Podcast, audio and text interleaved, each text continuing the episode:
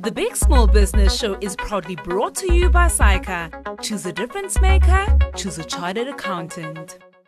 The following show is proudly brought to you by MTN Business. It's go time. Everywhere you go, MTN.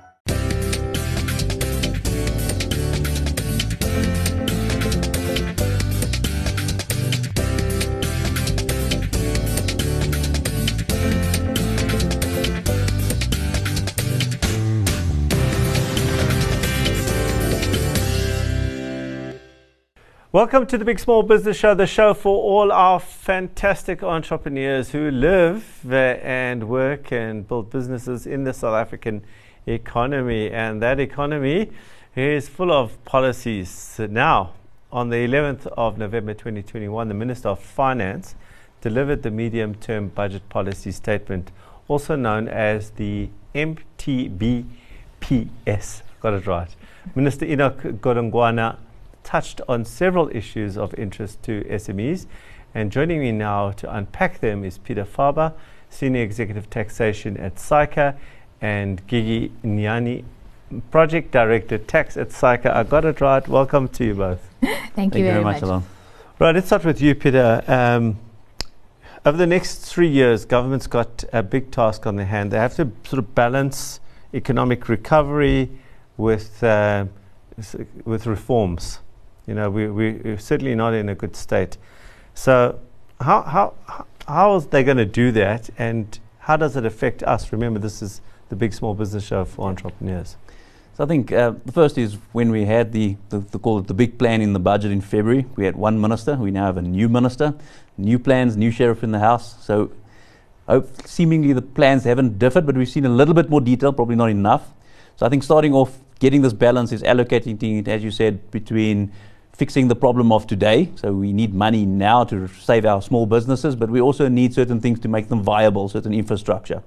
So as a point of departure for the current budget, 2.3 billion additionally allocated for the current year, and that will go into various grants and financing schemes for especially into small businesses as well, uh, and to the Department of Trade and Industry. And then a lot of infrastructure stuff, important things that need to happen. I think the first off, and something we focus on, is local government. So the minister conceding 112 municipalities have underfunded budgets. Why is that important for small businesses? Because municipalities are the ones that procure locally. They're the ones that disburse or disburse to smaller businesses locally.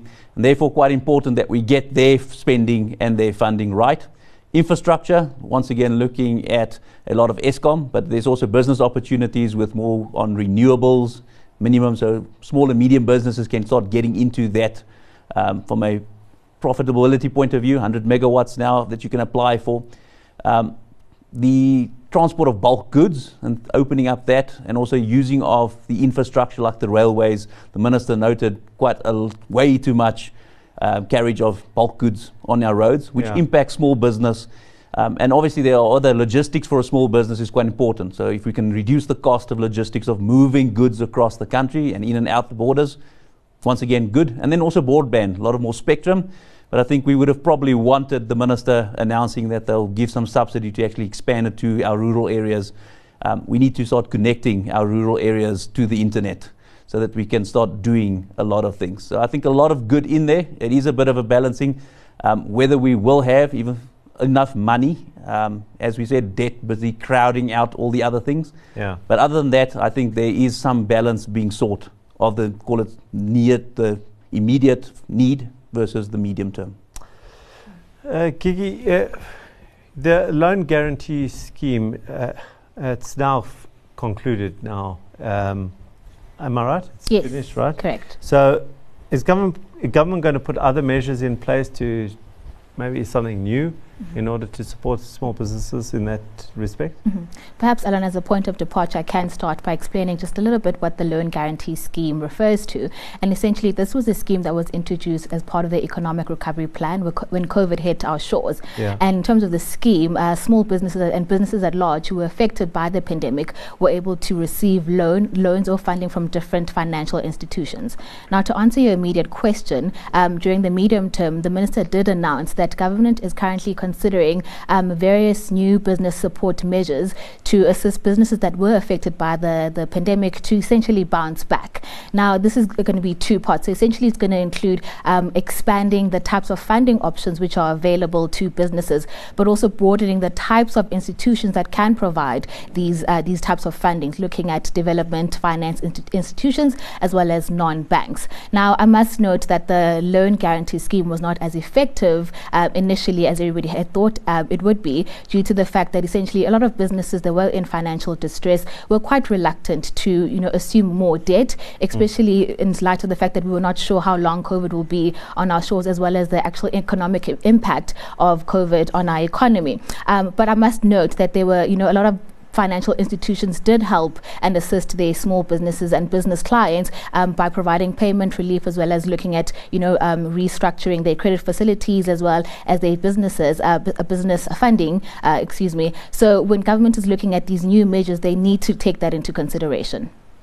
Peter, the Minister of Fi- Finance stated that, you know, that, and we've heard this before, that we have to get rid of regulation Yep. Uh, that's always a, it's a huge. We have got a huge regulatory burden, but uh, you know, it, it, what feels like every two or three weeks, I have somebody from SAICA coming in here and talking about new regulation, new regulation.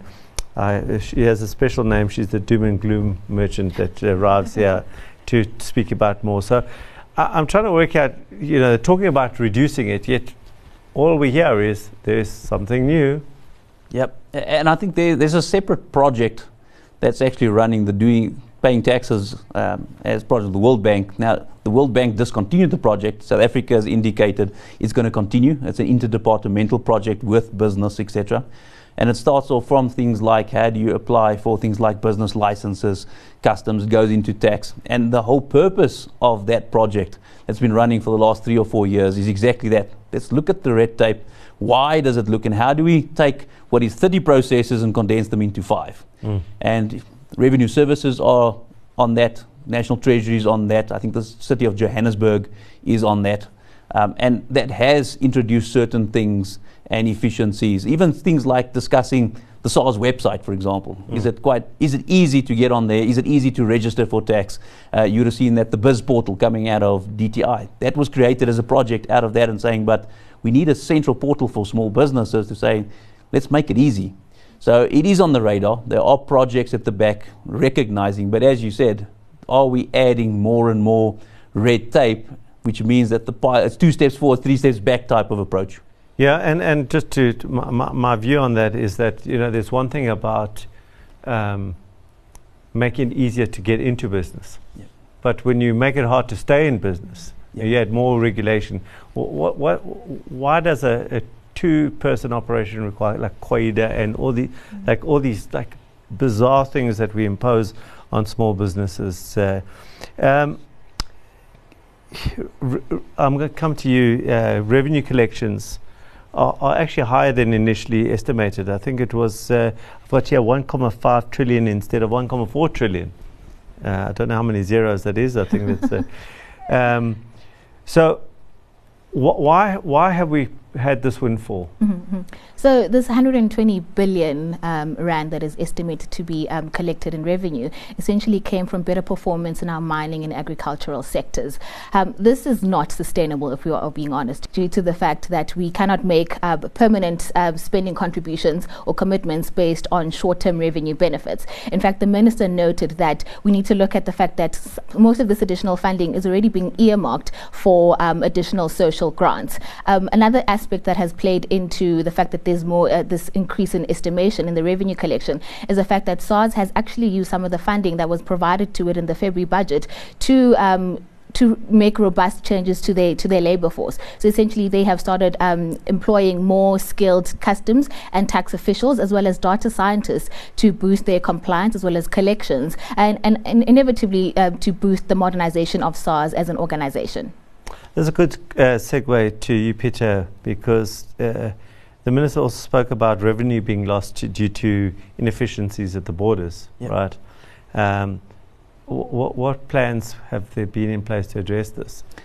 Well, the plan starts outside of just revenue. So last year we had the Border Management Act being passed and the creation of a border management agency. However, I think we probably got the, the least of or the worst of both worlds. So you have this separate agency, but you still have the Defence Force, the police, and SARS um, separately being engaged on a uh, support basis on that. Uh, but I think for small business, making sure that you control, especially goods, people not that bad, goods, because it's a small business that suffers if somebody brings in uh, illegal goods at a tenth of a cost across the border. So making yeah. sure that you control the goods coming across your borders and also the goods leaving. It's usually stolen goods and crime. Small yeah. businesses suffer the most. So if my cell phones, if my stock, my vehicle, delivery vehicle is leaving the country over the borders and nobody's picking it up, those are the costs that small business and even the cost of things like um, scrap metal, etc., going across the borders. It's small businesses that have to pay for the generator. So controlling that good, and the commissioner has noted this as SARS part of the customs side. They are looking at it, especially on the import side, uh, and there's a big project to digitize content, so to make sure, as SARS explained it, if the container leaves China, you'll have a digital copy. When it lands here, you'll have the same digital copy, and you can make sure what they said left China is the same stuff that you're saying enters into South Africa and starting to make it difficult to start manipulating that because especially small businesses start suffering against the wrongful declaration of goods.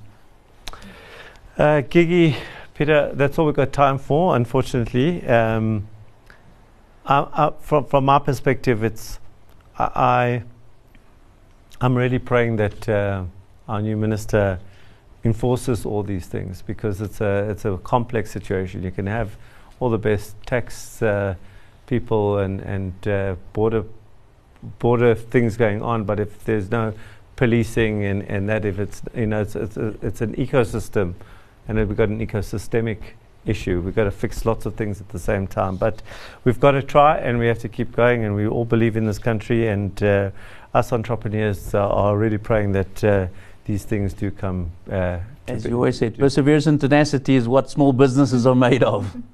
and hope. and hope. On that note, we'll be right back.